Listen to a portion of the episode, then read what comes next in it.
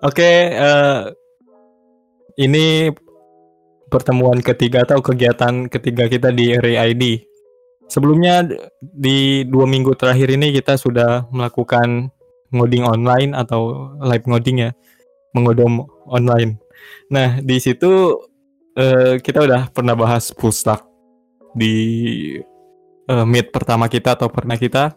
Kemudian juga kita udah bahas soal Laravel di meet kedua kita. Nah sekarang kita akan coba mengobrol soal sesuatu yang dirasa-rasanya akan menambah wawasan seluruh umat manusia di Indonesia ini gitu. Nah, eh, sekarang sudah hadir bersama saya. Ini kan yang mau nanya-nanya lu, kenapa gua yang buka? Kan ceritanya ini dulu ada sepatah oh, iya. kata dari kepala sekolah. Oke.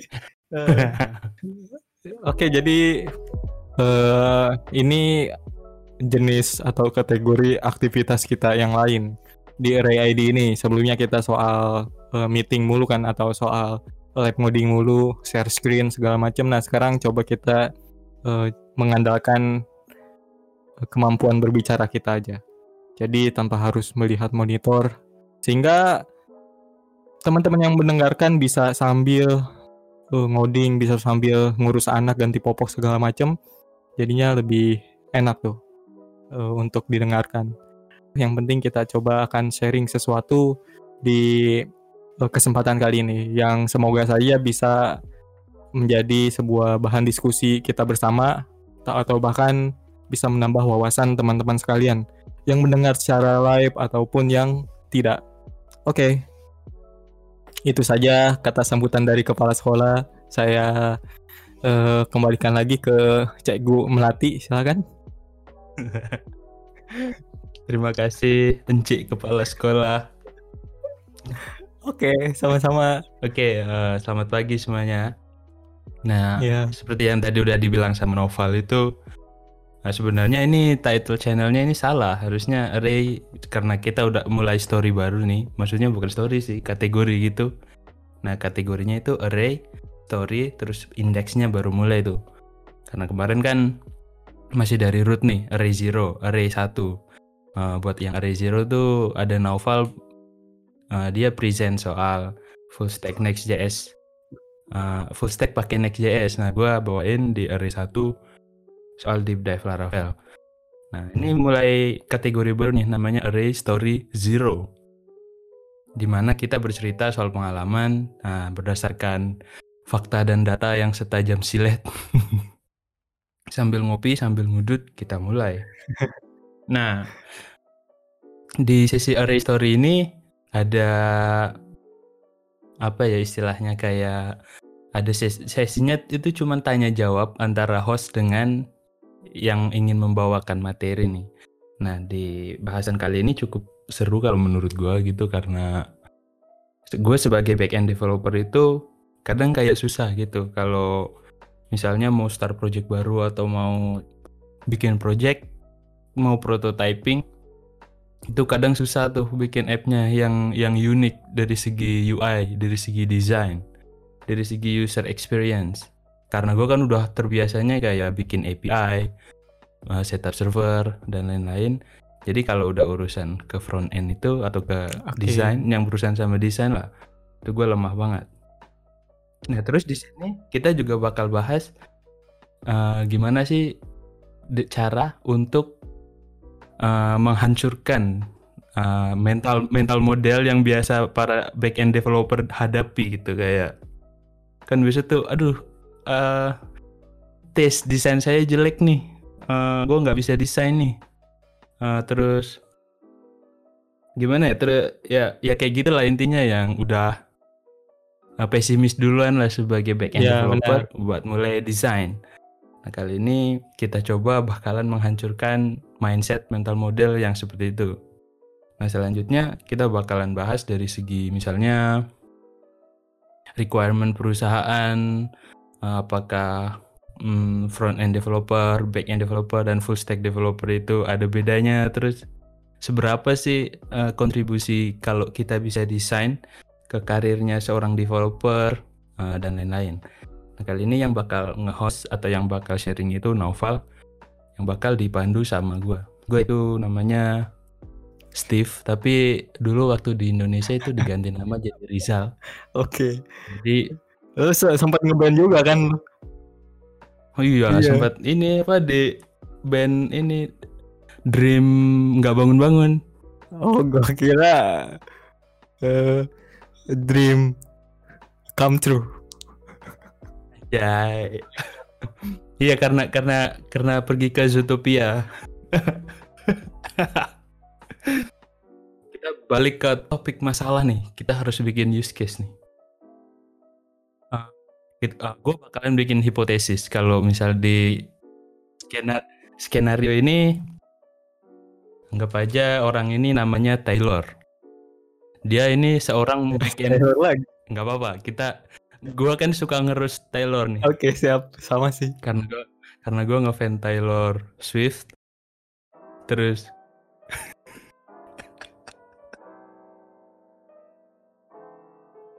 Oke, silahkan. La- lanjut, lanjut.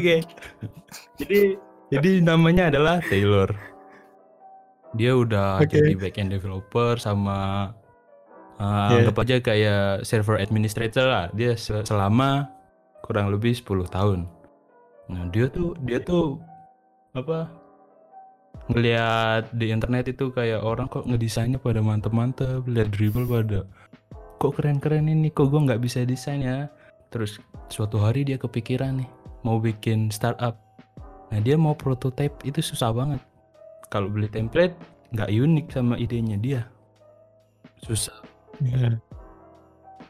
Terus nggak nggak ada duit lagi. iya kalau eh, nggak apa-apa nggak- apa-apa itu kita kan skenario kalau kita mau di Oke. pedes-pedesin Silakan, kan Mas. biar biar biar mengundang Iya. mengundang hujatan dari netizen Iya, hujatan. Oke. Mulai ya. Oke. Jadi seorang Taylor itu dia susah mau prototyping dan nggak bisa desain. Terus di dalam mindsetnya itu, eh duh gue udah terlalu lama nih jadi backend developer. Udah terlalu lama jadi server administrator. Taste desain gue jelek. Gue nggak bisa desain gitu-gitu. Nah, eh, gimana sih Mas Noval buat meng- memberi motivasi nih ke diri kita buat mulai belajar desain sebagai seorang back end. Gila udah kayak Mario aja gua. Ngasih motivasi anjir. Ini gua Mario versi coding gitu. Yoi dong. Sahabat-sahabatku. Golden Ways. Aduh. Oke, jadi intinya itu kan maksudnya eh sering kali eh, eh, karena ini kan maksudnya kayak semacam culture juga. Eh, karena dia backend terus dia nggak sama sekali nggak peduli gitu sama desain kan. Toh gua aja eh seorang backend gitu ngapain ngurusin UI design atau interface. Oke, jadi gitu kan. Maksudnya karena dia seorang eh eh, back end gitu kayak lu eh, jadi nggak peduli eh sering kali nggak peduli gitu. Bodoh amat UI desainnya jelek. Yang penting kerjaan gue beres. Nah sebenarnya eh kalau oh, kayak gitu juga nggak masalah sih. Cuman menurut eh, gua itu kita balik lagi ke kebutuhan apakah dia benar-benar buku eh, buku lagi butuh eh, bikin UI design sendiri gitu sampai dia harus belajar. Atau eh, memang dia secukupnya aja di backend. Karena kan pasti ada alasannya dulu. Nah kalau misalkan nge-break mindset kayak gitu ya nggak bisa juga sih sebenarnya. Karena memang udah tabiatnya seorang backend kan gitu aja dia. Eh, balik lagi ke tadi tuh ke soal dia ngoding di server, config server segala macam, bikin kode untuk insert data ke database pakai DBMS apa gitu. Nah, karena dia memang eh, tabiatnya kayak gitu, sehingga ya memang tidak menjadi masalah ketika dia nggak peduli soal UI, di- UI design. Tapi kalau misalkan seandainya dia pengen eh, balik lagi atau eh, pengen jadi bikin UI sendiri gitu atau sampai uh, uh, mempedulikan soal interface, maka di situ ada semacam ini apa namanya gimana ya jelasinnya? Semacam uh, motivasi. Dia tuh uh, ngelakuin itu berdasarkan apa gitu? Apa karena kebutuhan gitu kan? Ngerti gak mas nah kalau misalkan udah uh, dapat kayak gitu kan itu udah langsung uh, ngebreak uh, mindset dia sendiri tuh.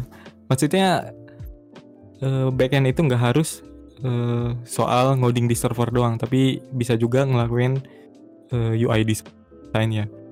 Nah kalau misalkan soal uh, pengen fokusnya ke UI design lebih jauh lagi yaitu lebih ke belajarnya gitu kan. Dia lebih apa namanya lebih ke memperdalam lagi ke situ entah itu belajar lewat mana gitu kan.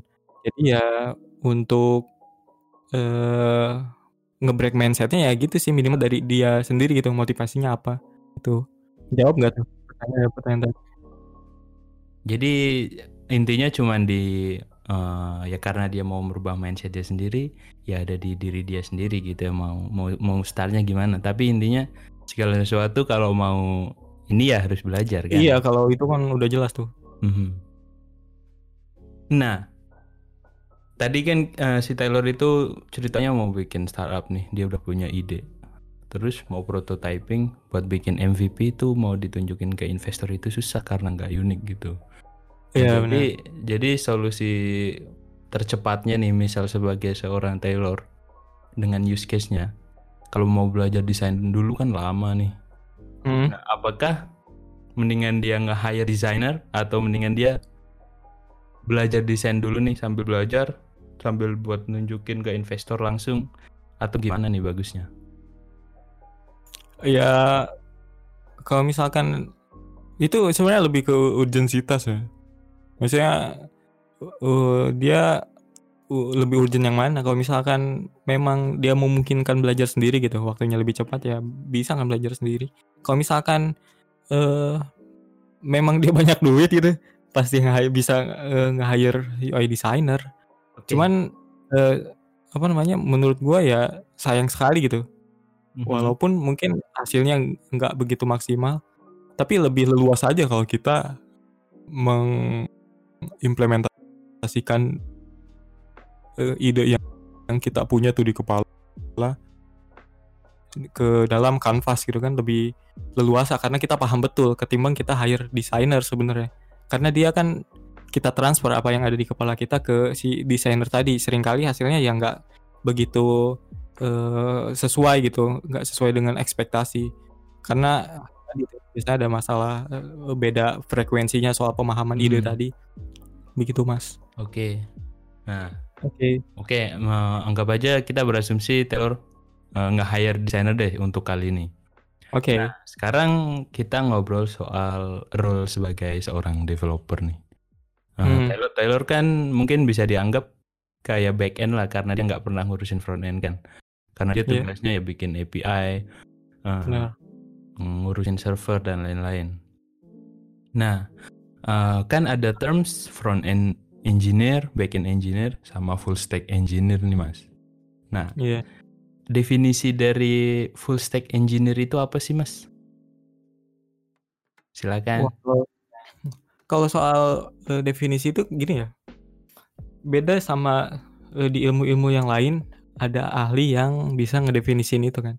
Entah itu dia uh, lulusan PhD gitu kan, dia bikin definisi sendiri Nah kalau di soal programming ini sering kali sulit karena uh, ada yang expert tapi dia nggak masuk uh, jalur uh, akademisi kayak gitu kan. Apakah buat mendapatkan role sebagai back end, front end atau full stack itu harus melalui sebuah akademi dulu, Mas?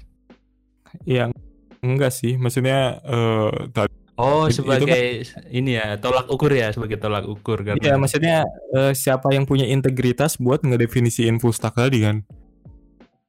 Nah, gitu dulu. Misalkan kayak uh, eh, HTML kan udah jelas tuh definisinya apa. Yang yang bikin definisi itu ya punya integritas kayak W3C misalkan kan uh, World Web Consortium atau yang uh, lainnya gitu.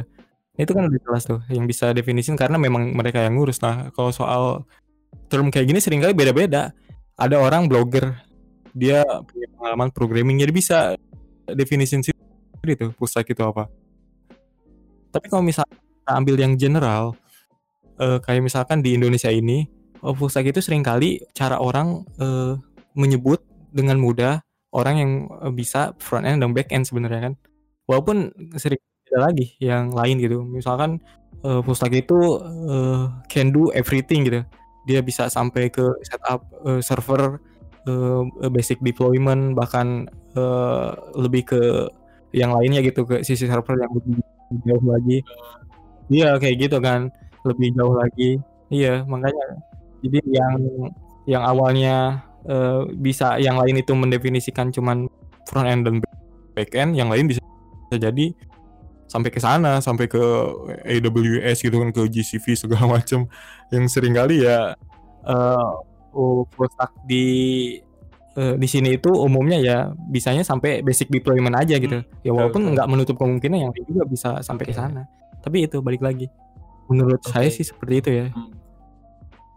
Jadi eh, kesimpulannya definisi full stack developer itu tergantung individunya karena nggak ada sebuah uh, badan atau atau misalnya se seseorang yang punya integrity buat ngasih julukan nih oh kamu yeah. ini iya. back end kamu ini front end gitu jadi karena berdasarkan pengalaman kan uh, berdasarkan pengalaman terus sama di pasar itu kayak gimana karena oh. biasanya yang full stack itu yang bisa front end sama back end jadi iya. disebutnya yeah. full stack uh, kalau front end doang ya dia biasanya yang ngoding front end betul kayak misalnya buat uh, integrasi API pakai Ajax, pakai jQuery gitu-gitu kan. Iya, iya benar. Oke. Okay. Uh, dari konteks itu uh, gimana sih Mas pengalamannya jadi full stack developer karena Mas kan juga back end developer, bisa ngoding front end juga. Nah, gimana sih pengalamannya jadi full stack iya. developer yeah. kerja di perusahaan Indonesia? Silakan Mas. Oh, oke. Okay. Uh, sebenarnya pengalamannya itu ya menyenangkan sih sebenarnya lebih banyak menyenangkannya itu tergantung kita cara uh, berpikirnya juga perspektif kita berpikir gimana kan kalau misalkan kita cuman nyari duit gitu oh itu banyak pahitnya sebenarnya ya jadi gitu aja sih jadi uh, ya bahagia bahagia aja sih karena untung juga jadi kalau misalkan kita bisa posta kan semuanya bisa dikerjain sendiri kalau punya ide apa kan bikin MVP gitu bisa sendiri dan lain sebagainya. Nah kalau misalkan kita kerja di perusahaan, ya sering kali kalau misalkan mikirnya ke duit ya nggak bakal ada habisnya sih. Karena ngerasanya selalu underpaid gitu. Kalau apalagi kalau dibanding karena uh, itu, itu tadi kalau soal ya balik lagi dia bisa aja ya di sana memang perusahaannya besar lihat atau cuman lihat gajinya doang sih ya sering kali mikirnya gitu kan nggak bakal ada habisnya gitu bang hmm, betul Mhm. Oke. Nah, gue jadi kepikiran, uh, apakah seorang fresh graduate bisa disebut sebagai front end developer atau bisa disebut sebagai back end developer atau bisa disebut sebagai uh, full stack developer? Gimana tuh, Mas? Oke, jadi uh, itu balik lagi ke yang pertanyaan sebelumnya ya, yang soal full stack itu apa kan? Uh-huh. Atau pertanyaan itu apa? Nah, karena uh, menurut saya itu full stack itu kan tidak ada atau tidak perlu eh, atribut soal pengalaman untuk seseorang menjadi seorang full stack. Ya fresh graduate bisa disebut full stack, bisa disebut front end karena berdasarkan apa yang dia kerjakan. Oke. Okay. Dia ngoding React, dia ngoding uh, HTML, CSS, JavaScript ya dia bisa dibilang front end. Kalau dia ngodingnya Golang gitu atau Rust atau PHP atau Python, itu dia bisa dibilang uh, back end gitu atau dia ngoding uh, dari sisi kiri dan kanan ya bisa disebut full stack juga jadi gitu sih nggak ada atribut soal pengalaman oh betul betul betul. Jadi nggak terpaku dari berapa lama dia udah ada di industri software engineer gitu. Jadi berdasarkan apa yang dia kerjain ya. Iya kan makanya di situ kan e, untuk mengukur jauhnya seseorang di dalam pemahaman tersebut kan ada dibagi lagi kan. Ada yang uh, entry level biasanya kan atau uh, beginner gitu. Kemudian ada yang intermediate, ada yang uh, uh, mid uh, mid ini kan, yang lebih tengah lagi, terus atau yang lebih expert lagi gitu, senior. Itu untuk membaginya untuk uh, biar tahu kan orang itu sejauh mana sih kemampuannya. Oh, jadi ada dua parameter nih. Uh, yang satu uh, dia role-nya sebagai full stack, uh -huh. back end atau front end. Nah, selanjutnya tingkat pengalaman dia atau apakah dia beginner, intermediate atau uh, udah senior gitu. Iya, di situ baru kan dijelasin. Jadi kalau bisa disimpulkan kan uh, fresh graduate bisa disebut front end, full stack atau back end. Nah, di si front end itu juga uh, si uh, fresh graduate itu juga ada ininya uh, kadarnya gitu, ada levelnya sampai mana gitu. Jadi ada dua benar. Oke. Okay. Nah, balik lagi ke fresh graduate biasanya kan kalau fresh graduate itu uh, kerja bukan cuman nyari duitnya karena namanya fresh graduate dia nyari pengalaman buat portfolionya, Yoi. buat uh, ya buat pengalaman dia sendiri nantinya buat ke jenjang karirnya selanjutnya gitu. Benar. Nah, apakah seorang fresh graduate itu uh, deserve atau udah perlu digaji sama dengan misalnya kayak yang udah intermediate nih. Uh, tapi oh kayak gini deh analoginya. Apakah seorang fresh graduate full stack developer gajinya sama sama yang udah intermediate front end developer nih? Apakah gajinya bisa disamakan? Apa harus dibedakan? Kan job desknya udah banyak tuh. Tapi dia masih fresh graduate. Gimana tuh mas? Wah kalau itu sih sebenarnya uh, ini ya maksudnya kalau uh, lebih ke ini kan maksudnya lebih ke uh, apa perjanjian atau uh, kesepakatannya kan kalau misalkan uh, menurut saya ya lebih baik dibedakan. Walaupun mungkin kerjanya lebih banyak kan.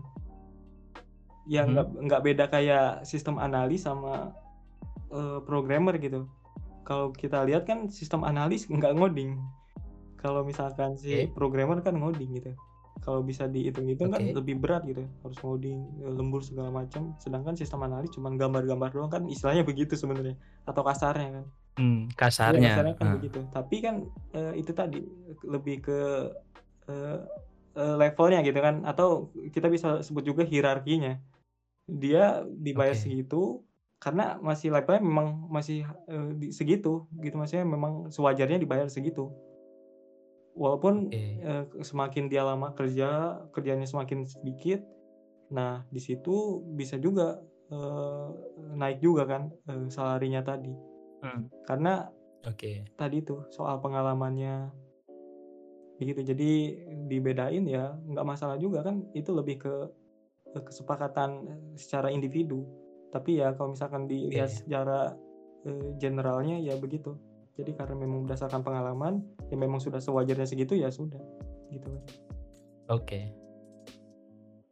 definisi segitu itu gimana mas karena kita kalau bahas uh, kita ngambil um, penghasilan setiap tahun nih per tahun okay. sebagai developer di Indonesia itu uh, jauh banget deh sama kalau kita bandingin kayak di Malaysia atau di US gitu karena kan negaranya juga udah beda kan. Iya. Nah, apakah dengan gaji yang tersebut uh, di Indonesia itu seorang developer udah worth it buat dapat gaji segitu atau gimana, Mas? Worth it nggak worth it itu sebenarnya lebih ke kebutuhan dia kan. Makanya ada semacam UMR gitu kan atau hmm? ya tergantung kesepakatan dia tadi. Karena memang kan dia lihat dulu kebutuhannya. Dia uh, butuh nggak? Kalau misalkan dia kerja tapi nombok kan itu gimana ceritanya? Kalau misalkan ya kalau dia kerja terus dia masih nombok buat ongkos kan itu kan bi, per, perlu dipertanyakan gimana cara menghitungnya.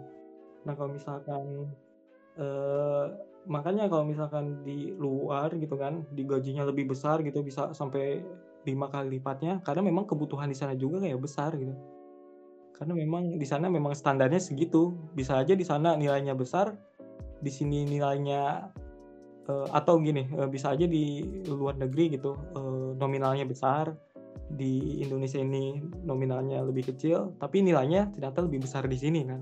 Karena di sini lebih dari cukup.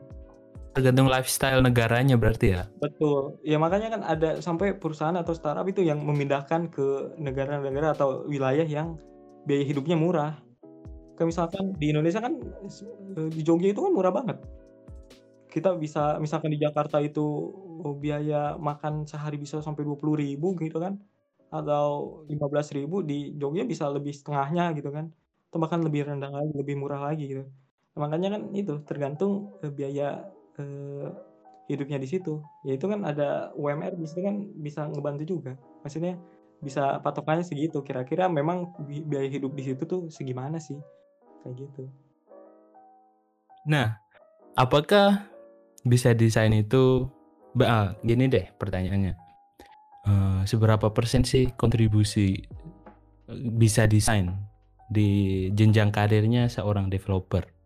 Misalnya kayak backend kan dia nggak harus sebenarnya kan karena job desknya juga nggak harus bisa desain. Tapi dia juga dapat gaji dibayar sama perusahaannya dengan mengerjakan job desknya dia sebagai seorang backend nah tapi dengan si backend itu bisa desain nih misalnya uh, seberapa persen nih uh, improve improve-nya dari segi gaji misalnya dari segi skill dari segi uh, ya gimana dia bisa merepresentasikan ide dia yang ada di kepala jadi sebuah UI gitu misalnya. Nah tapi masalahnya di sini adalah yang mau gue tanyain seberapa banyak sih kontribusi bisa desain di jenjang karirnya seorang developer mas? Silakan mas. eh, seberapa besar kontribusinya ya? Sebenarnya nggak begitu banyak kalau misalkan kita balik lagi ke tabiatnya developer kan? Kalau misalkan di eh, eh, tadi tuh kembali ke fundamentalnya developer itu ngapain? Nah tapi kalau itu kan lebih kebutuhan eh, di mana dia tempat dia kerja kan kalau misalkan tempat dia kerja memang eh, butuh desain yang bagus mementingkan soal interface segala macam itu pasti besar sekali kontribusinya. Kalau misalkan ke kehidupan dia secara pribadi itu ya bergantung juga kan dia memang benar-benar butuh desain atau enggak. Tapi kalau misalkan untuk sekadar penguasaan itu kan jadinya baik tuh. Maksudnya dia bakal bisa ngelakuin itu semuanya sendiri nah kalau misalkan balik lagi ke tempat dia eh, kerja ya itu dia bakal benar-benar dibutuhin gak skill desainnya kalau dia benar-benar dibutuhin ya bisa dihitung kan seberapa banyak di situ kontribusinya. Kalau memang si perusahaan yang nggak butuh desain ya uh, di situ nggak bakal banyak kontribusinya kan, nggak begitu terlihat uh, kontribusinya.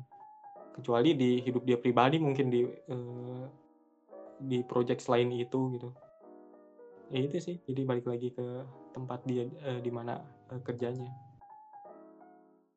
Jadi tergantung apakah skill desain itu kepake atau enggak ya di tempat iya. kerjanya ya atau di project yang mau diaplikasikan gitu. Betul sekali. Oke. Okay. Jadi uh, apakah sebagai full stack developer nih Mas Noval merekomendasikan seorang back end atau developer lain yang belum bisa desain buat belajar desain? Iya, soal merekomendasikan sih ya iya sih. E, maksudnya begini, kalau kita bisa beberapa skill e, dalam satu okay. uh, eh, role gitu kita sebagai walaupun uh, mm-hmm. walaupun ketika kita bisa back end front end dan desain itu saya nggak tahu namanya apa orang-orang beda eh, nyebutnya beda okay. gitu anggap aja okay, full jadi stack. full stack designer lah misalkan ya nah mm-hmm. uh, soal merekomendasikan ya pasti rekomendasiin. Karena itu bener-bener aset sih. Jadi kayak kita ketika belajar okay. desain itu benar-benar investasi kan. Kayak kita belajar bahasa pemrograman e, baru gitu sebagai back end yang promising gitu kan. Kita capek-capek sekarang belajar mm -hmm. ya di masa mendatang bakal kepake gitu. Walaupun mungkin di perusahaan di mana tempat kita bekerja sekarang itu nggak dibutuhin sebenarnya. Kayak tadi kan soal kontribusinya pasti kurang di situ di tempat situ karena memang nggak ngepeduliin. UI di sana ya kan jadinya mm. kontribusinya nggak begitu mm -hmm. ada tapi untuk kehidupan dia pribadi ya itu pasti banyak kontribusinya ketika dia pengen uh, okay. minimal ketika dia ingin membeli template gitu membeli UI hmm. buatan orang lain dia jadi tahu UI yang bagus tuh kayak gimana kan ketika dia bisa desain. Mhm. Nah, kalau misalkan apalagi kalau udah, eee, terbiasa gitu bisa desain, ya dia bisa, bikin sendiri, eee, ketika dia udah nggak lagi bekerja gitu, punya ide sendiri, ya dia bisa bikin MVP Mhm. sendiri kan, bikin prototype sendiri, Mhm. sebelum akhirnya diimplementasiin jadi coding. Gitu sih. Jadi, Mhm. bener-bener direkomendasiin. Oke. Jadi lebih ke, eee, selain dia yang selain keperluan di tempat kerjanya gitu, kayak misal job desk-nya dia mengharuskan bisa desain. Nah, justru malahan yang paling kepake misalnya dia mau bikin prototyping sendiri gitu, Betul. mau bikin app sendiri. Oke. Betul, Mas. Oke oke. Nah, eee, di kasus Taylor tadi, nah gimana sih dia, buat mulai belajar desain, Mas? Apa step by step-nya gimana nih, Mas? Ya, itu ya, eee, kalau misalkan mau belajar desain itu, saya mau cerita berdasarkan pengalaman saya kan. Saya nggak bisa, eee, ngasih sem semacam best practice karena setiap orang, eee, pasti berbeda. Nah, bisa jadi pengalaman saya ini cocok dengan yang mendengarkan ini kan. Jadi pertama kita harus tahu dulu desainnya itu apa kan, desain sampai kita punya motivasi pengen, eee, belajar desain gitu. Entah itu kita lihat desain punya temen, lihat, eee, UI-nya bagus, terus kita termotivasi pengen belajar gitu kan. Entah kita lihat di Dribbble, di Pinterest, atau di situs portofolio yang lainnya sampai kita ingin belajar desain. Nah, di situ dulu tuh. Jadi kita tahu harus tahu dulu desain yang bagus itu kayak gimana. Kayak misalkan kita, eee, pengen bikin desain sendiri itu karena lihat, eee, UI yang clean dan modern. Nah, di situ harus dilihat dulu, clean dan modern itu kayak gimana. Apa itu ada, eee, drop shadow-nya gitu kan, apakah itu ada white spacing-nya, apa itu, eee, ada banyak sekali ilustrasi di dalamnya gitu kan. Jadi kita harus tahu dulu soal, eee, desain yang bagus itu kayak gimana. Nah, itu bisa dilakuin dengan lihat desain punya orang, kayak di Dribbble, di yang lainnya gitu. Nah, setelah kita udah tahu, kita bisa mulai niru desain tadi. Ya kan kita lihat nih desain, eee, UI yang bagus tuh, di sana ada beberapa. Kita bisa ambil beberapa sampel, nah dari beberapa sampel itu kita bisa tiru pakai aplikasi, eee, desain juga. Entah itu pakai Figma, Adobe XD, atau pakai Sketch, atau bahkan hanya sekedar pakai Photoshop. Nah, itu kita bisa ikutin 100% sama. Tujuannya supaya membiasakan diri. Jangan dulu kita, eee, sampai, eee, langsung bikin desain sendiri gitu, eee, berimprovisasi gitu atau eksplorasi. Itu sebenarnya nggak salah, tapi untuk membiasakan diri itu bagusnya niru dulu. Kayak orang kalau mau nyanyi kan kita pakai lagu orang, nggak bikin lagu sendiri kan. Iya ya. Nah, itu makanya iya, makanya kita, eee, pakai dulu punya orang, miripin Mmm. semirip mungkin supaya kita Mhm. tahu komponen-komponennya di dalamnya ada apa, Betul tahapannya betul. itu kayak gimana, flow-nya kayak gimana, sampai terbiasa Mhm. dengan tools-nya. Nah, kalau udah beberapa kali niru, di situ bisa improvisasi kan. Di situ, Mmm. eee, kita bisa cari lagi desain yang lain, misalkan dapat 2 desain gitu. Nah, dari 2 desain itu bisa dikombinasiin tuh. Kira-kira dari 2 referensi desain itu, kita bisa bikin desain kayak gimana nih. Walaupun mungkin Mhm. nanti hasilnya berbeda. Nah, tujuannya di situ ketika kita ambil 1 referensi, sering kali jadinya mirip banget. Makanya Mhm. kalau kita pakai 1 referensi, seringnya jadi niru kan. Nah, kalau kita bisa ambil lebih dari 1 referensi, ya itu namanya, eee, referensi. Makanya disebutnya referensi karena ada banyak, eee, sampel yang kita ambil. Kalau kita ambilnya cuman 1 iya, kalau kita ambil cuma 1, ya kita cuman lihat itu doang kan, gimana mau beda. Pasti sering kali mirip, sampai header-nya warnanya walaupun cuman layout-nya yang awalnya ikonnya di kanan jadi di kiri gitu kan. Pasti di situ akan terlihat signifikan, eee, samanya.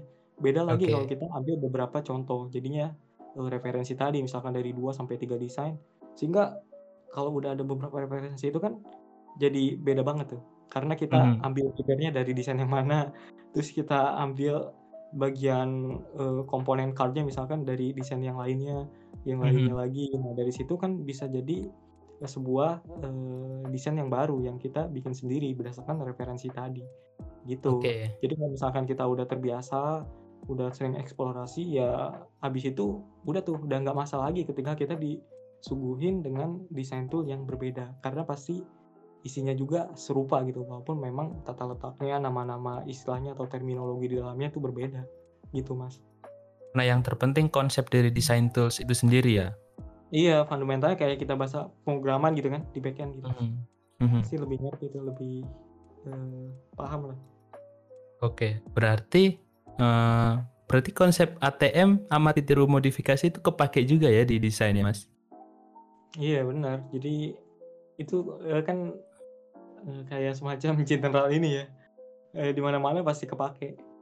Oh, oke okay, okay, sering kali, sering kali kepake soal hmm. di programming di desain juga kepake hmm. mana kepake gitu nah uh, kita kan udah ngobrol dari segi desain sebagai hmm. bikin prototype desain aja nih pakai Figma misalnya atau pakai Framer nah iya. gimana sih uh, kan ada konsep yang namanya slicing prototype buat jadi source code nih nah anggap aja kita pakai CSS nih buat uh, buat nge-slice uh, prototype tersebut jadi source code mas nah uh, caranya si Taylor ini buat bisa slicing itu gimana sih mas?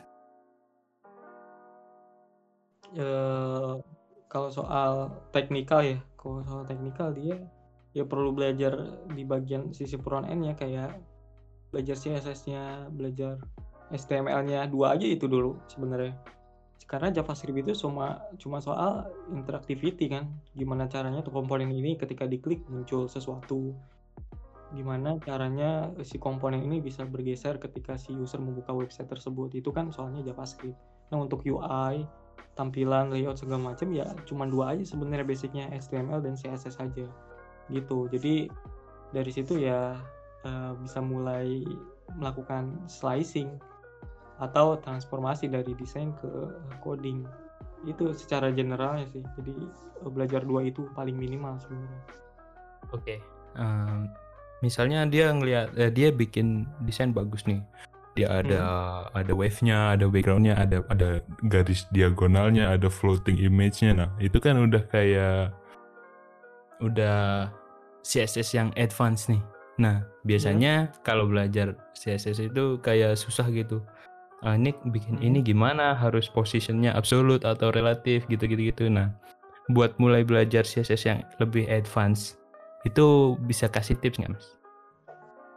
Uh, sebenarnya untuk belajar kayak gitu ya, yang paling gampang sih belajar berdasarkan kasusnya dia. Kayak misalkan mau belajar bikin navbar, bikin komponen uh, card gitu, bikin komponen sidebar. Nah itu belajarnya dari situ tuh. Ketika dia ada kasus, dia belajar bikin itu. Sehingga dari beberapa kasus itu uh, dia bakal ada pengalaman kan, pernah ngoding ini, pernah ngoding ini, sehingga jadi uh, secara tidak sengaja jadi hafal gitu nah kalau misalkan soal uh, best practice ya lebih bagus dari fundamental gitu kan dari belajar soal definisinya belajar soal konsep CSS bagaimana dia bekerja segala macam sampai akhirnya nemu istilah-istilah di uh, eh, CSS yang penting kayak cascading, specificity, source order, uh, staking order segala macam. Nah itu yang soal uh, best practice-nya. Cuman setiap orang kan belajarnya beda-beda ya. Ada yang harus ngoding dulu baru dia belajar teorinya, harus ada yang bikin produk dulu atau bikin project dulu baru dia belajar teorinya gitu. Jadi itu kembali lagi sih ke si orangnya itu dia lebih nyaman belajar yang mana. Dan ya itu nggak ada yang benar dan salah sebenarnya karena memang lebih ke cocok-cocokan aja. Dia memang okay. kalau belajarnya cocoknya kayak gitu ya uh, ya ya udah jalanin aja tapi ya itu tadi balik lagi bisa belajar by case study okay. so tipsnya nah jadi uh, kan tadi ada mention nih uh, konsep CSS itu kayak gimana terus uh, yang sebenarnya best practice-nya itu emang nggak ada yang salah nggak ada yang benar ya hmm. semuanya sebenarnya benar tapi tinggal keefektivitasan dari uh, proses belajarnya kan Nah, Benar. tadi ada tadi ada mention soal konsepnya CSS itu kayak gimana, cara CSS bekerja itu kayak gimana. Nah, sebenarnya kan CSS itu uh, dari sudut pandang gue nih, yang gue nggak tahu nih CSS itu kalau menurut gue itu kayak API-nya browser nih, karena uh, kita ngasih tahu browser buat misalnya kayak ngewarnain teks ini jadi merah atau ngasih background ini uh, jadi biru misalnya. Nah, kan browser banyak tuh jadi dokumentasi mana nih yang yang harus uh, gua ikutin atau yang harus Taylor ikutin nih, Mas? Uh, sebenarnya cukup satu dokumentasi aja kan yang paling lengkap itu MDN ya sejauh ini yang eh, menurut saya gitu. Walaupun ya yang paling lebih lengkap lagi ya di W3C-nya cuman kan setiap eh, dokumentasi sering kali bahasanya beda-beda kan. Nah beda-beda gitu. Ada yang benar-benar ke eh, kayak lebih rumit lagi soal terminologis atau soal cara menjelaskannya. Ada yang lebih yeah. ramah ke pemula gitu kan. Jadi mm -hmm. Cukup aja ambil satu dulu kayak misalkan di MDN nah, baca mm -hmm. di situ nah setelah di situ dibaca kan e, bisa dapet tuh e, konsepnya secara umum CSS itu gimana oke okay. um, oke okay, mas nah sekarang okay. balik lagi kayak ngerjain per kasus nih mas Nah, si, si Taylor ini buat mempersingkat waktu dia memprototype aplikasinya atau mem, mem, me, men, merealisasikan idenya menjadi sebuah prototipe nih misalnya. Jadi tuh dia beli template kayak misalnya di marketplace lah, Temforest atau uh, marketplace lain. Nah, uh, dia tuh pengen ngambil komponen-komponen dari template yang dia beli itu buat uh, dibikin sesuai desainnya dia sebelumnya. Tapi pas dia copy uh, di kelasnya misalnya, dia punya dia di template yang dia beli itu ada komponen namanya card misalnya. Tapi pas dia inspect elemen, dia copy tuh stylingnya, terus dia aplikasiin ke desainnya dia sendiri, misalnya di blank CSS nih. Itu nggak jalan mas. Tapi sebenarnya dia udah copy yeah. semua tuh dari inspect element.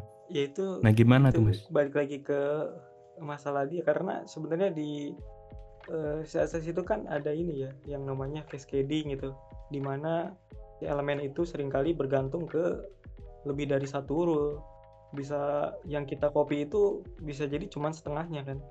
Karena di situ namanya kelasnya sama gitu. Soal navbar kita copy yang bagian navbar doang. Habis itu kita uh, salin ke website uh, yang kita punya. Akhirnya nggak jalan. Padahal ada lagi tuh sebenarnya beberapa kelas lagi yang uh, uh, apa namanya yang ada di tempat lain sering kali begitu. Jadi sehingga uh, yang tadi harusnya tampilnya bagus itu jadi bahkan tampilnya yang nggak sesuai ekspektasi atau sesuai dengan yang website yang kita copy tadi. Karena tadi dia sering kali ada beberapa uh, rule yang tidak kita copy. Karena itu balik lagi ke, ke pemahaman si developernya soal CSS tadi. Makanya karena memang uh, beberapa konsep uh, konsep yang inti gitu konsep yang penting di CSS itu justru sering kali orang nggak begitu paham. Hmm. ya kayak soal tadi tuh yang cascading gimana? Contoh mas. Iya, kayak tadi soal cascading, soal source order itu sebenarnya konsep-konsep uh, penting ketika misalkan kita nggak ngerti cascading, akhirnya kita nggak peduli itu si elemen itu mau dipakein kelasnya kayak gimana mau dikasih selektor kayak gimana kan? Mau di uh, apa namanya dibikin jadi beberapa selektor kemudian kalau kita nggak uh, ngerti soal source order akhirnya kita uh, lebih bebas lagi kan? Lebih maksudnya lebih ke nggak peduli tuh mau ditulis di urutannya kayak gimana. Kalau kita nggak peduli atau nggak ngerti soal specificity kita nggak peduli selektornya mau pakai selektor mana mau pakai ID bahkan dikombinasikan ID dan class bahkan dikombinasikan lagi dengan type selector pakai uh, atribut selector dan lain sebagainya ya itu okay. sebenarnya. Makanya uh, nggak salah juga cuman ya itu jadi berproses kan orang. Asalkan ketika tahu itu ya dipelajari gitu walaupun memang sebelumnya kan jadi ngebingungin sendiri. Mm -hmm. kok nggak jalan. Nah justru dari situ sering kali jadi uh, pemicu dia belajar hal yang lebih fundamental lagi karena memang setiap orang pasti ada uh, titik di mana dia uh, tertarik belajar fundamental karena memang kita semua sepakat ya fundamental okay. itu penting kan tapi mm -hmm. setiap orang mm -hmm. belajar uh, fundamentalnya itu kapan ya itu beda-beda ada yang harus dari awal okay. ada yang harus ada kasusnya dulu ada yang kayak gimana begitu sih oke okay. jadi intinya yang kalau dari kasusnya Taylor yang copy elemen dari template-nya dia itu nggak bisa karena dia belum paham sama yeah. konsep inheritance, yeah, yeah. konsep cascading gitu. Komponen yang ah. depend ke komponen lain gitu. Oke, okay. nah jadi okay. gini deh, gue mau cerita pengalaman gue nih mas. Nah, misalnya gini nih, apa? uh, gue ngeliat template bagus nih terus gue harus tapi gue nggak tahu implementasinya gimana nah gue baca-baca ada yang namanya istilah Oke. pseudo elemen nih mas. Iya. ada NTH ada before after dan lain-lain. Nah tapi kan kalau kita belajar awal-awal CSS nih kita jarang tuh ketemu kayak pseudo elemen harus buat apa. Jadi kayak kita tuh kayak nggak punya direction buat gue mau belajar ini tuh mulai dari mana? gitu. Nah jadi buat belajar yang lebih advance kayak pseudo kayak misalnya animation yang cubic bezier gitu-gitu gimana sih mas Ya kalau mau belajar ke situ ya di sebenarnya cukup baca dokumentasi aja sebenarnya kan. Langsung aja tuh kalau misalkan kita baca dokumentasi kan sering kali di urutannya tuh bener gitu. Mulai dari eh, definisi yang basic kemudian ke terminologi di CSS itu ada apa aja, kemudian dijelasin tuh soal konsep yang eh, penting di CSS itu kayak cascading tadi dan segala macam. Habis itu baru tuh dikenalin eh, soal konsep kayak tadi atau fitur-fitur di CSS kayak kayak tadi tuh yang pseudo elements, pseudo eh, selector dan lain sebagainya. Nah, habis di situ ya udah tuh eh, kita bisa belajar hal-hal yang tadi. Karena baik lagi tuh kalau kita misalkan belajarnya by case gitu, biasanya kan kita nggak belajar di awal karena memang belum nemu kasusnya. Nah, sering kali ketika kita nemu kasusnya, baru tuh kita jadi nyari, oh ini tuh maksudnya apa sih? Entah itu kita nemu di codingan orang, hasil copy paste gitu kan, ada eh, sintaks yang titik dua titik dua begitu kan, jadinya nanya-nanya ke mana gitu kan. Ya, bisa dari situ juga. Cuman kan Hmm. tadi tuh kalau misalkan kita bicara best practice ya kita baca dokumentasi dari awal, udah pasti nemu istilah-istilah kayak tadi. Oke. Gitu. Nah kan karena berdasarkan pengalaman gue nih, kayak kalau ngelihat yang kan gue belum tahu nih dulu nih sudah elemen itu kayak gimana yang pakai titik dua titik dua after atau titik dua before gitu. Nah, gue cari tuh di Google apa nih maksudnya, tapi di Google search engine-nya itu nggak bisa parsing karena dia ada titik dua titik ini gitu ya. malahan. Dia cuman Iya malah malah query-nya dikira cuman before doang, before after doang Iya. gitu. Nah, jadi dari situ yang bikin bikin gue susah nih buat move on dari CSS nih. Kayak gimana? Ini maksudnya apa? Titik dua titik dua gini gitu. Ya, bener. Nah, jadi dari situ kita nggak bisa dapet jawaban pasti nih mas. Eh, Jadi harus nyelam dulu ke dokumentasi. Ini maksudnya apa? Nah, buat sampai ke poin gua bisa tahu bahwa itu sudah elemen. Karena dulu misalnya gue baca-baca nih dari web medium yang entah udah di page keberapa Google. Iya. yang akhirnya gue tahu oh kalau ini maksudnya itu sudah elemen gitu-gitu. Nah, buat biar new developer yang mau belajar CSS itu nggak perlu melalui apa yang udah gue lalui itu gimana nih mas? ya itu tadi tuh balik lagi baca dulu aja dokumentasinya eh kalau mau yang bener-bener rapi gitu kan baca dulu dokumentasinya belajar dulu bikin web yang basic pakai CSS sampai akhirnya nyelesain tuh satu modul kalau di MDN itu namanya kan. Satu modul. Nah udah nyelesain satu modul kan jadi ingat tuh ada beberapa istilah yang dipelajari sebelumnya. Kalau udah satu eh, kalau udah satu modul diselesain Nah, kan jadi bisa belajar yang lain tuh. Ketika kita mau eh, bikin apa jadi masih ingat tuh yang tadi bisa buku, buka modul yang tadi. Nanti di situ kan nemu lagi tuh eh, fitur-fitur CSS yang sebelumnya dipelajari. Kayak tadi salah satunya pseudo element, pseudo selector segala macem. Kayak gitu sih. Jadi balik lagi ke eh, dokumentasi.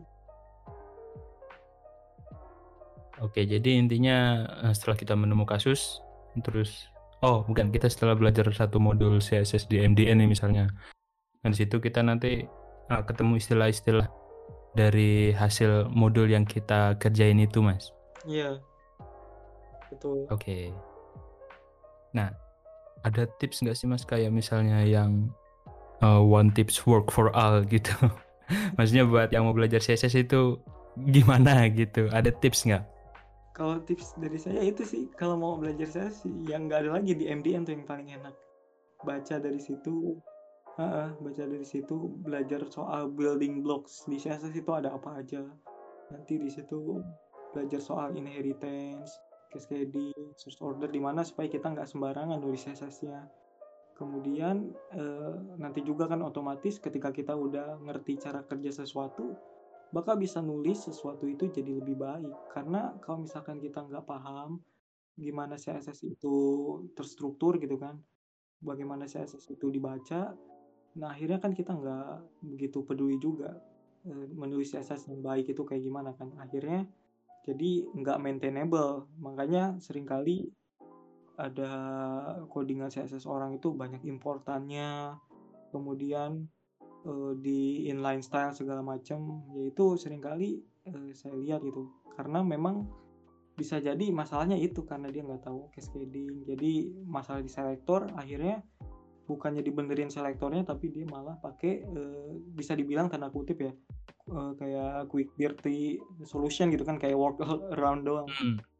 Hmm, betul betul ya, kayak gitu sih jadinya oke jadi yang paling gampangnya tinggal ngikutin dokumentasinya MDN aja ya karena iya, yang paling enak itu ya. Itu udah okay. banget. Oke. Okay. Uh, eh, kayaknya sampai situ deh Mas apa soal bahas desain CSS itu.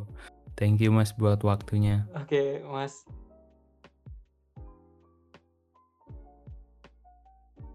Kalau misalkan lu sebagai backend bakal belajar desain juga atau enggak setelah apa yang lu dengar gitu apakah lu punya uh, uh, dasar pikiran sendiri gitu yang mempertahankan lu pengen tetap di back end gitu kan atau kayak gimana coba gue pengen tahu uh, sebenarnya sih kalau dari sambil uh, ngerokok ya oke okay. tenang kita tuh bukan lagi di iya sih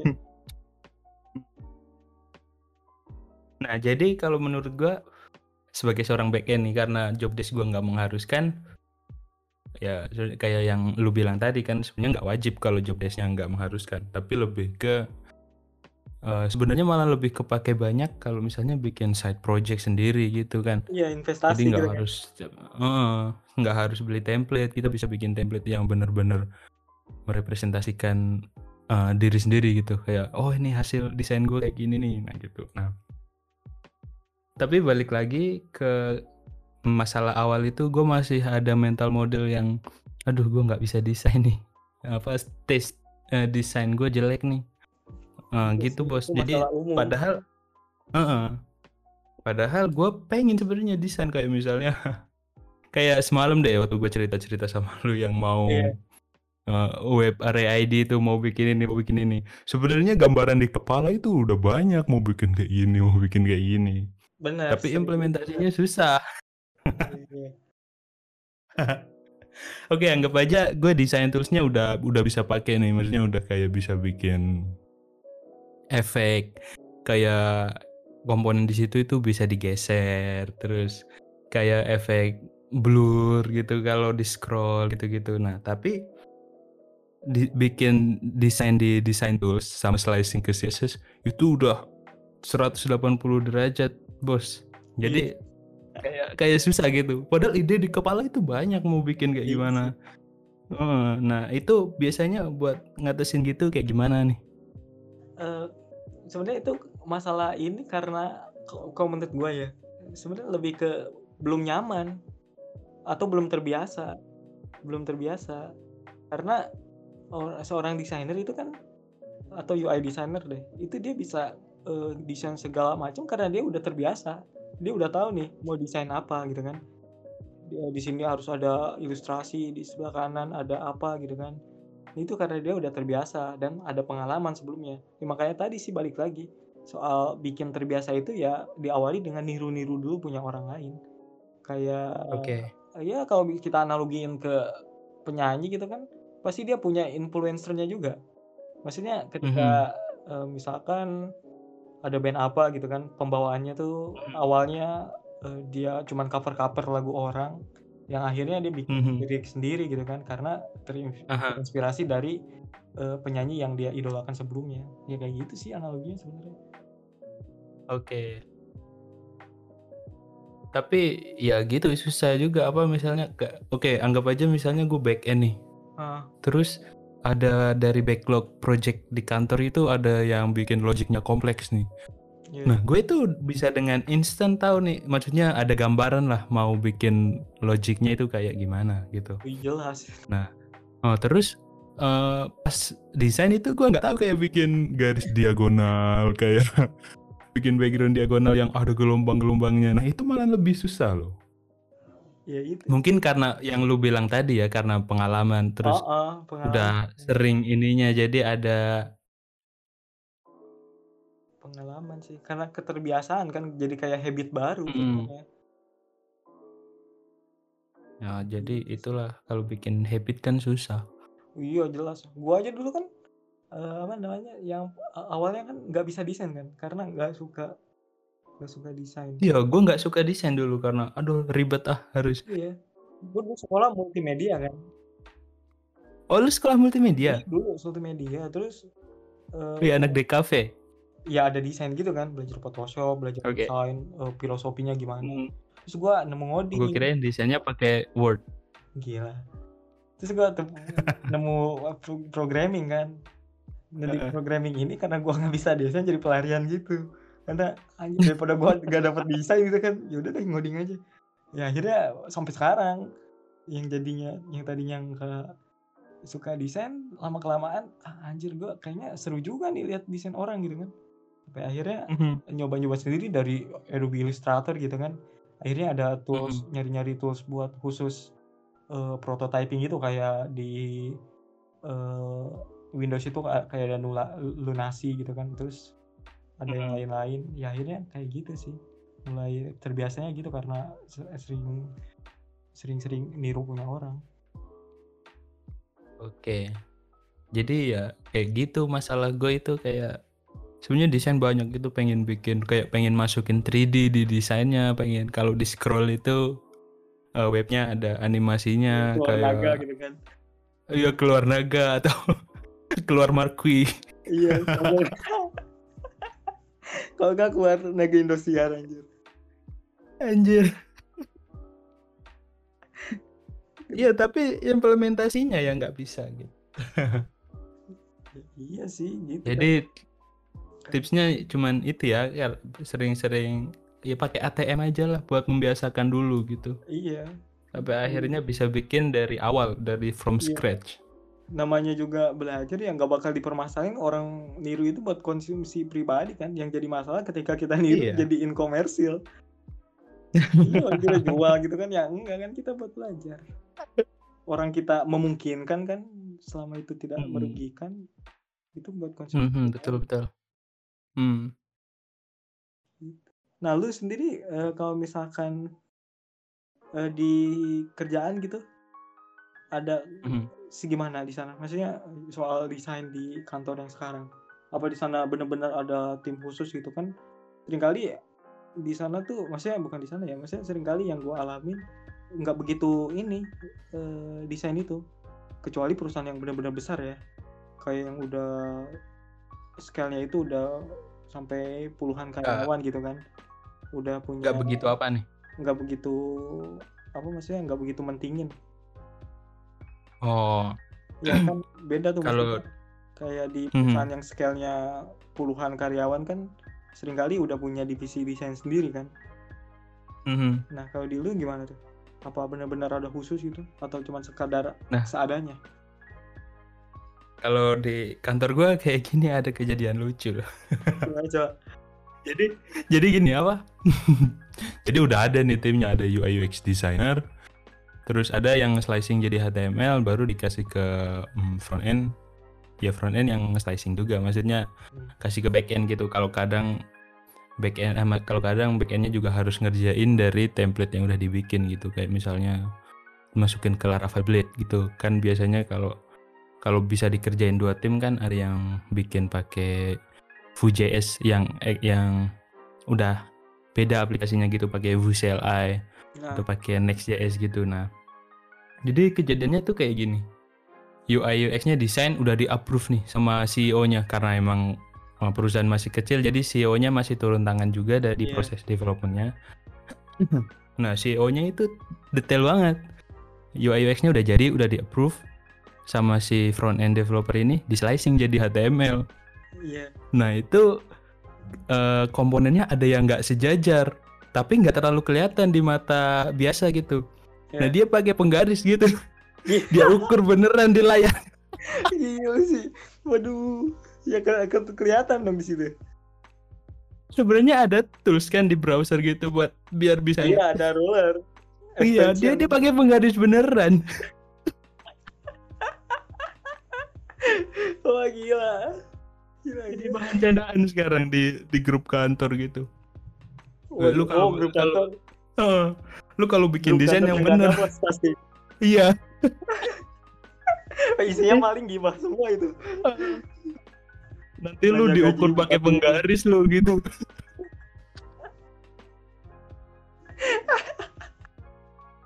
Gila lebih parah. Ya, sebenarnya bagus sih maksudnya dari UI UX itu pengen bener-bener sama gitu ya walaupun em, beda itu bukan di bagian yang kayak pixel perfect tadi misalnya kayak yang bener-bener nggak mungkin diimplementasi di CSS atau di HTML gitu jadi ya udahlah orang nggak bisa kok mau diapain lagi gitu tapi itu ada yang kasus diukur beneran pakai penggaris loh Iya, maksudnya jadi mungkin nggak tahu ada Hmm. ruler gitu kan. Kan fokusnya Hmm. ke bisnis kan bisa ta- bisa jadi. iya karena ya emang seorang CEO kan Iya kan ngapain juga. Hmm. Tapi konyol sih kalau gua lihat asli.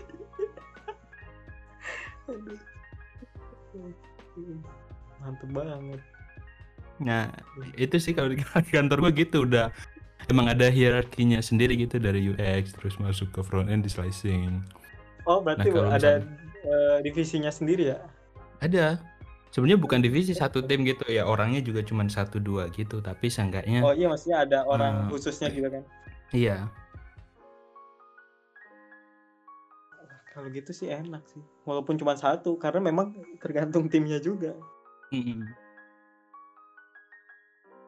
Tapi keren sih gua harus eh, nyoba tuh ngukur pakai penggaris gitu di komputer. Kapan kapan lagi kan? Dia langsung pakai ini loh, pakai mechanical gitu dia ukurnya pakai hardware gitu. Bukan pakai software. Langsung diukur di layar. Tapi emang sering kejadian gak lurus sebenarnya desain itu. Hmm. Kayak kurang 5 pixel kan jelek banget. Justru Iya. itu error-errornya begitu tuh.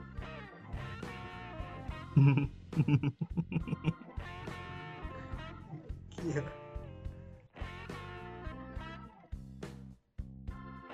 Oh iya soal itu sih yang kan sekarang sebenarnya sering kali bi- ada yang bikin meme kan Hmm. kalau UI designer itu ngeselin karena ngedesain kadang sesuka hati Oh iya iya iya. dan Hmm. ke front end itu susahnya minta ampun kan tapi gue jarang sekali nemuin kasus itu sebenarnya di real Oke. case gitu Hmm. Karena memang yang awalnya itu seperti yang kita obrolin semalam kan Hmm. ya itu ada kesepakatan dulu di awal awal. supaya nggak terjadi hal-hal yang kayak gitu kayak misalkan sulit Hmm. diimplementasi Hmm. atau kayak gimana makanya kan di situ ada kesepakatan ini bagus gak gitu terus atau ditanya developernya ini bisa nggak kalau Hmm. implement kayak gini kalau nggak bisa ya ada dua ada dua opsi si Mhm.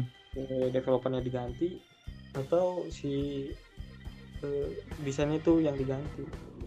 Gitu. Oke. cuman karena orang-orang di internet kadang eh, tangannya gatel gitu kan. Hmm. bikin dia suka hati gitu. Padahal di real life itu nggak begitu sebenarnya.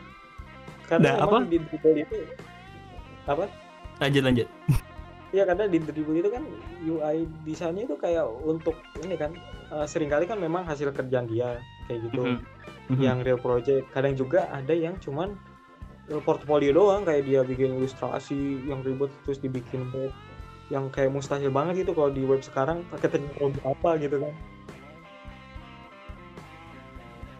Iya.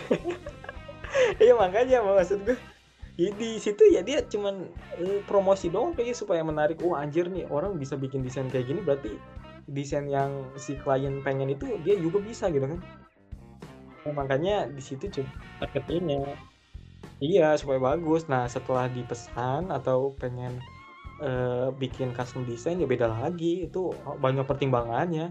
Kayak eh, tadi kayak gini bagus atau enggak bisa atau enggak gitu kan. Karena yang si desainer bikin untuk portfolio kan dia bikin toolsnya juga pakai Adobe After Effects untuk animasinya kan. Ya udah pasti bebas banget mau bikin animasi keluar dari gunung gitu. Ya pasti bisa bisa aja gitu nah tadi kan lo ada mention soal uh, sebenarnya kasus kayak gitu jarang ditemuin gitu di real life nah iya. kalau di real life itu kasus uh, desain yang harus diganti sama front end developer yang harus diganti itu banyak kan mana? Seringkali malah desainnya doang yang diganti sebenarnya. Karena resiko ganti front atau developer itu buset mahal kan maksudnya nggak nggak segampang iya, itu ya? masa pakai ego gitu anjir pengen banget nih desain kayak gini itu ganti developer ya nggak kayak gitu biasanya hmm. si desainernya dia yang yang ngalah ya Iya, pastinya begitu. Kecuali memang maksudnya krusial kan. Sedangkan hmm. interface itu nggak begitu sekrusial uh, eh, API kan. Hmm. Jadi uh, bisa pakai opsi yang lain. Oke. Nah, gue kan sering uh, ikut nimbrung di twitternya developer-developer luar nih. Kayak misalnya yeah. Iya. developernya Apple, kayak developernya Stripe gitu. Nah, di sana itu dia uh, di sana itu dia mementingkan orang yang punya disabilitas gitu misalnya kayak uh, tunanetra gitu uh, yang jadi dia nggak bisa lihat layar jadi websitenya itu bisa dibaca sama screen reader tapi kayaknya di oh, Indonesia di Indonesia itu kurang diperhatikan tuh fitur accessibility kayak gitu tuh. Nah, perlu nggak sih fitur accessibility kayak gitu buat diimplementasikan gitu? itu kalau menurut gua ya eh, lebih ke market sih. Oke. Okay. Kebutuhan market. Sedangkan coba di Indonesia ini eh, balik lagi gimana cara kerjanya juga. Sekarang mm-hmm. aja kuantitas lebih dikedepankan kan ketimbang kualitas. Iya. Di situ dua gitu. Iya.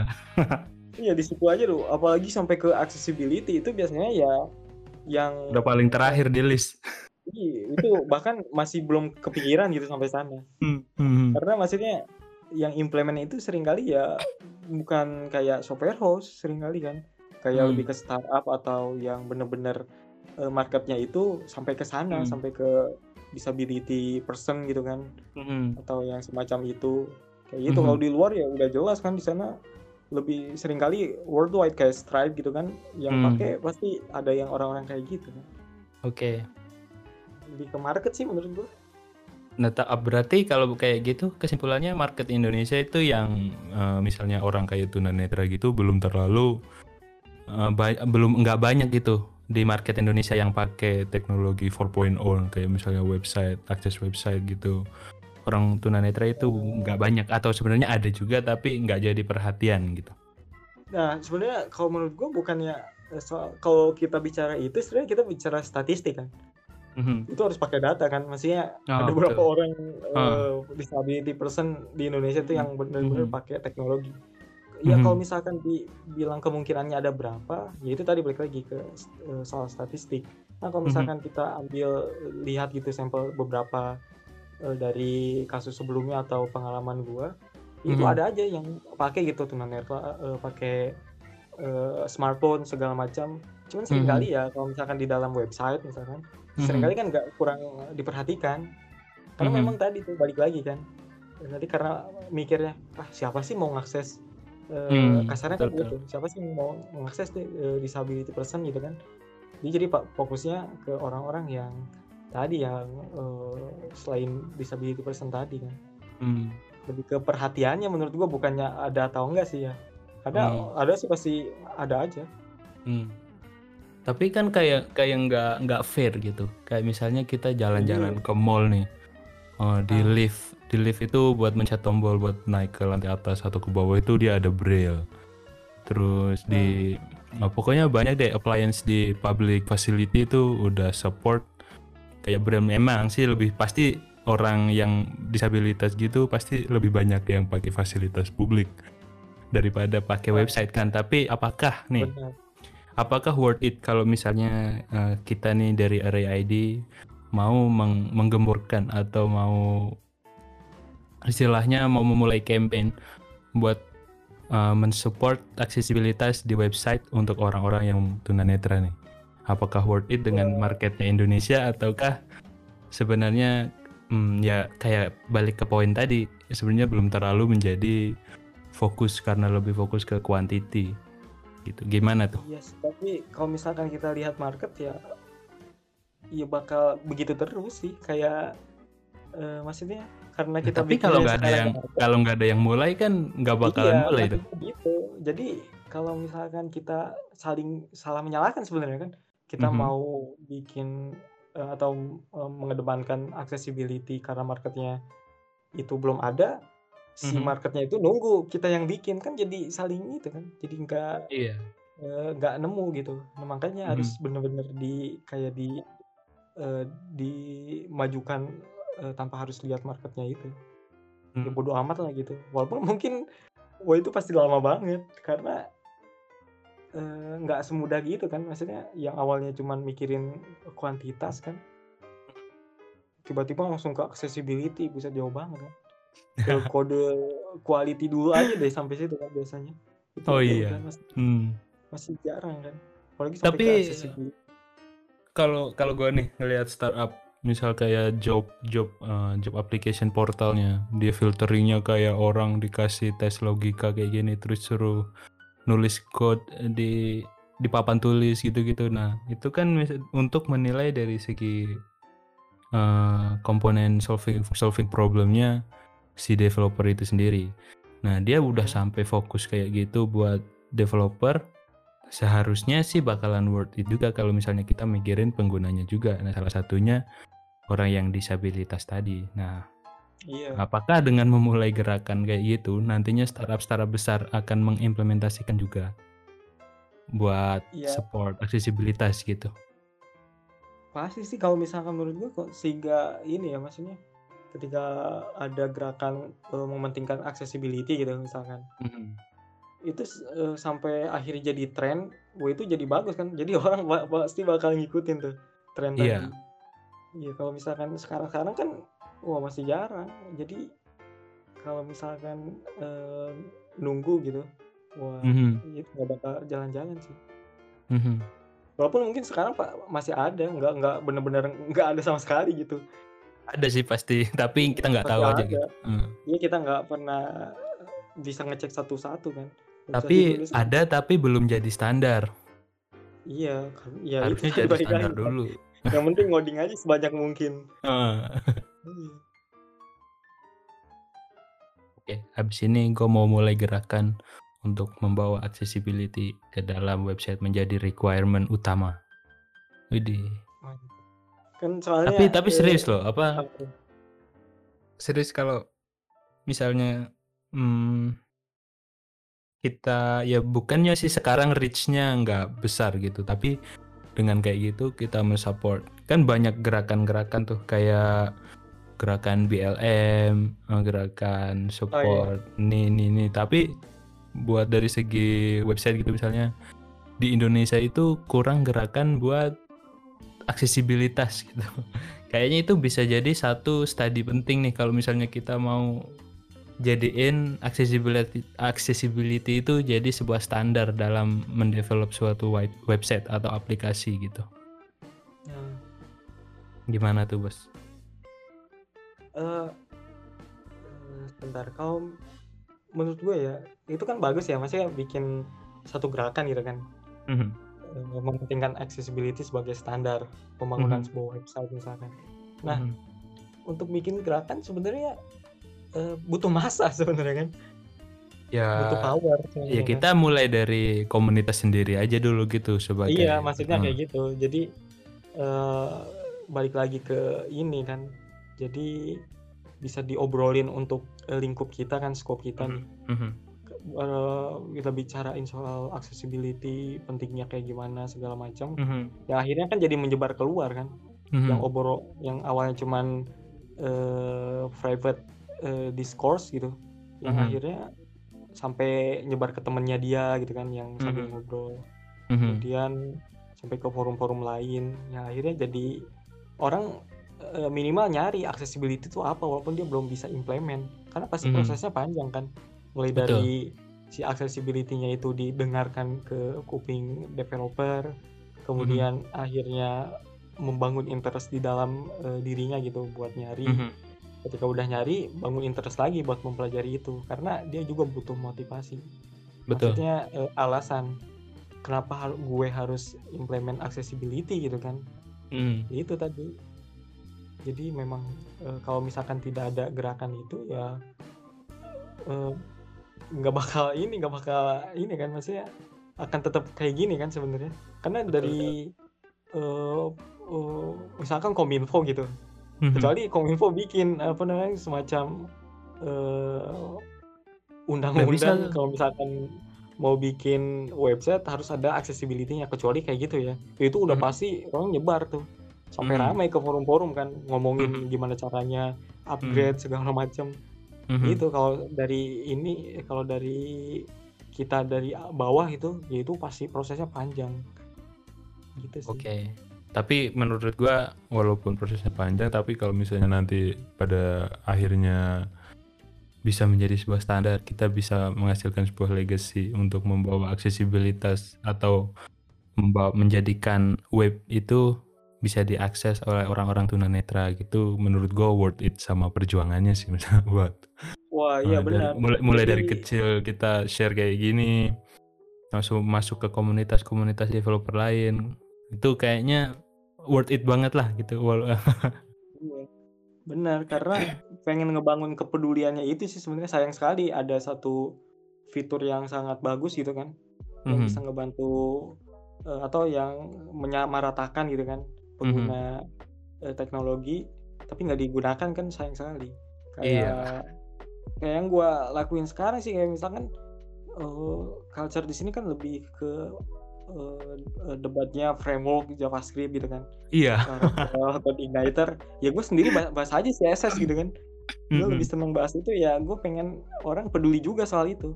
Soal Mhm. cascading tadi soal konsep-konsep yang eh, jarang terdengar. Sampai akhirnya eh, orang sedikit banyaknya ya belajar dari situ. Hmm, jadi betul betul bukan betul. cuman hal-hal tadi aja. Bahwa ada yang lebih sebenarnya lebih penting gitu. Betul. Dari yang sekedar uh, framework yang lu bisa satu tahun lagi bisa ganti tuh nah, si Hmm. framework itu sedangkan si konsep ini dia bakal lifetime sampai saat ini Hmm. kan sampai sejauh ini gitu sih ya, mirip-mirip kayak gitu kan sebenarnya Hmm. dan itu Oke. menyenangkan bener bener serius menyenangkan kalau misalnya kita bisa merealisasikan gerakan gitu sampai misalnya jadi standar nih di Indonesia buat bikin web gitu tapi itu panjang masih panjang perjuangannya nah ya bisa Sekarang- mulai dari kita dokumentasi gitu kan ah betul gimana tuh lanjut Nah, gue mau ngobrol soal mm, data privacy nih di Indonesia. Kayaknya Ah, tuh. Menarik.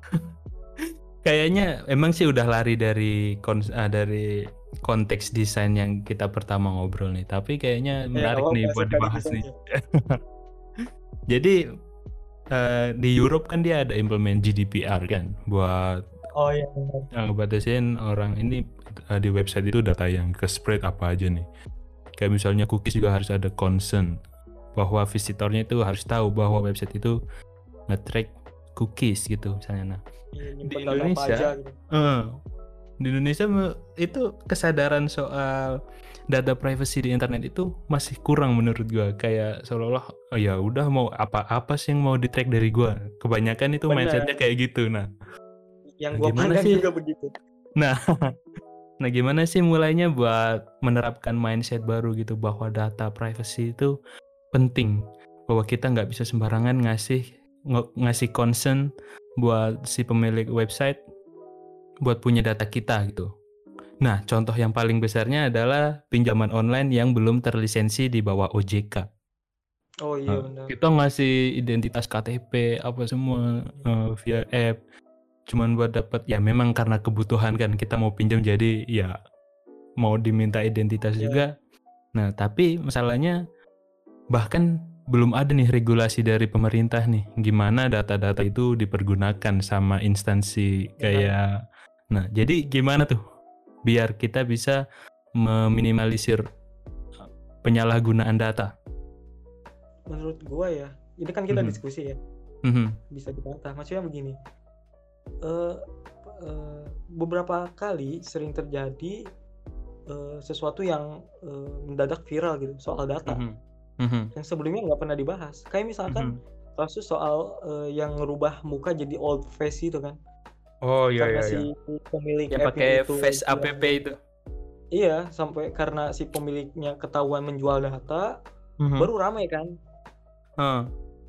Nah, kita bisa ngambil di situ semacam eh, sinyal. Jadi orang Indonesia itu, eh, walaupun nggak semua ya, kita bicara Mhm. soal dari pengalaman tadi, harus Mhm. ada semacam urgensitas dulu. Mhm. Ada satu masalah dulu, baru peduli dengan hal itu. Oke. Kayak tadi, kalau misalkan nggak ada kasus tadi tuh, yang soal face app gitu kan, dan lain Mhm. sebagainya, nggak bakal kebahas, nggak akan ada yang peduli tuh data yang mau dijual kan. Walaupun bahkan Hmm. ketika data itu udah ketahuan dijual, tetap dipakai kan akhirnya, masih aja Iya. yang pakai. Karena memang eh, harus si pribadi itu harus ada eh, semacam ininya, kepanikannya dulu, dibangun rasa takutnya ketika data Hmm. itu dijual tuh eh, bikin dia takut tuh atau enggak gitu. Makanya Mhm. dari situ eh, dia bakal mulai peduli, ya kan? Oke. Kalau di dirinya itu eh, nggak ada rasa eh, takut kayak gitu kan, atau nggak ada urgensitasnya, ketika data dia dicuri atau data dia disalahgunakan, ya dia nggak bakal pernah peduli dengan itu. Toh dia Hmm. juga nggak ada m- merubah kehidupan dia gitu kan untuk Mhm. saat itu. Mhm. Ya kalau menurut gua gitu. Jadi eh, membangun kesadaran ya membangun bisa eh, mulai dari membangun rasa takutnya dalam tanda kutip ya kayak menakut-nakuti gitu. Walaupun bisa dengan eh, eh, konotasi yang positif gitu ya. Hmm. Bisa dengan eh, ini yang eh, positif gitu. Jadi Mhm. ya itu harus ada urgensitasnya gimana eh, caranya menekan orang-orang ini eh, supaya benar-benar langsung eh, lebih peduli lagi gitu. Mhm. Jadi harus ada semacam tekanan dulu atau tadi Mhm. urgensitasnya. Gitu menurut gua sih. Nah, masih di seputar konteks privacy nih. Kan kayak biasanya banyak orang yang suka nge-skip baca agreement. Nah, Oh iya, karena nggak tahu apa yang ada di agreement itu dia langsung accept, accept, accept. Nah, sebenarnya gua pun sebenarnya kayak gitu, tapi gue baru sadar nih, gue baru sadar nih setelah ngelihat kasus-kasus kayak data leak apa semua tuh, apakah eh, sebuah perusahaan harusnya bertanggung jawab karena dia udah bikin agreement kayak gitu harusnya bertanggung jawab sama data yang udah diminta. Nah terus Benar. dari segi usernya juga dia harus konsen nih dengan dia setuju sama agreement tersebut berarti data yang bakal dia kirim ke si website itu dia udah setuju nih mau datanya mau diapain sesuai sama apa yang ada di agreementnya. Nah kalau menurut lu gimana tuh soal agreement? Eh, apanya tuh maksudnya? Maksudnya ke lebih ke apanya? Dari segi user deh, misalnya kayak apakah dia harus baca dari atas sampai bawah ataukah ada ataukah decline aja gitu? Ya sebenarnya ya, ini ya ketika kita harus punya pemahaman ini sebenarnya. Ketika produk gratis, ya Mhm. produknya itu kita sebenarnya kan. Kita pakai Facebook gitu kan, Mhm. gratis. Ya Facebook ya Mhm. kan eh, yang jadiin eh, produknya kan kita. Dia jualan iklan Hmm. kan. Ada as- advertiser gitu kan. Mhm. Kalau advertisernya itu dia nggak ada audiens ya dia nggak mau ngiklan kan. Mhm. Ya dia mau ngiklan karena di Facebook itu ada audiensnya banyak.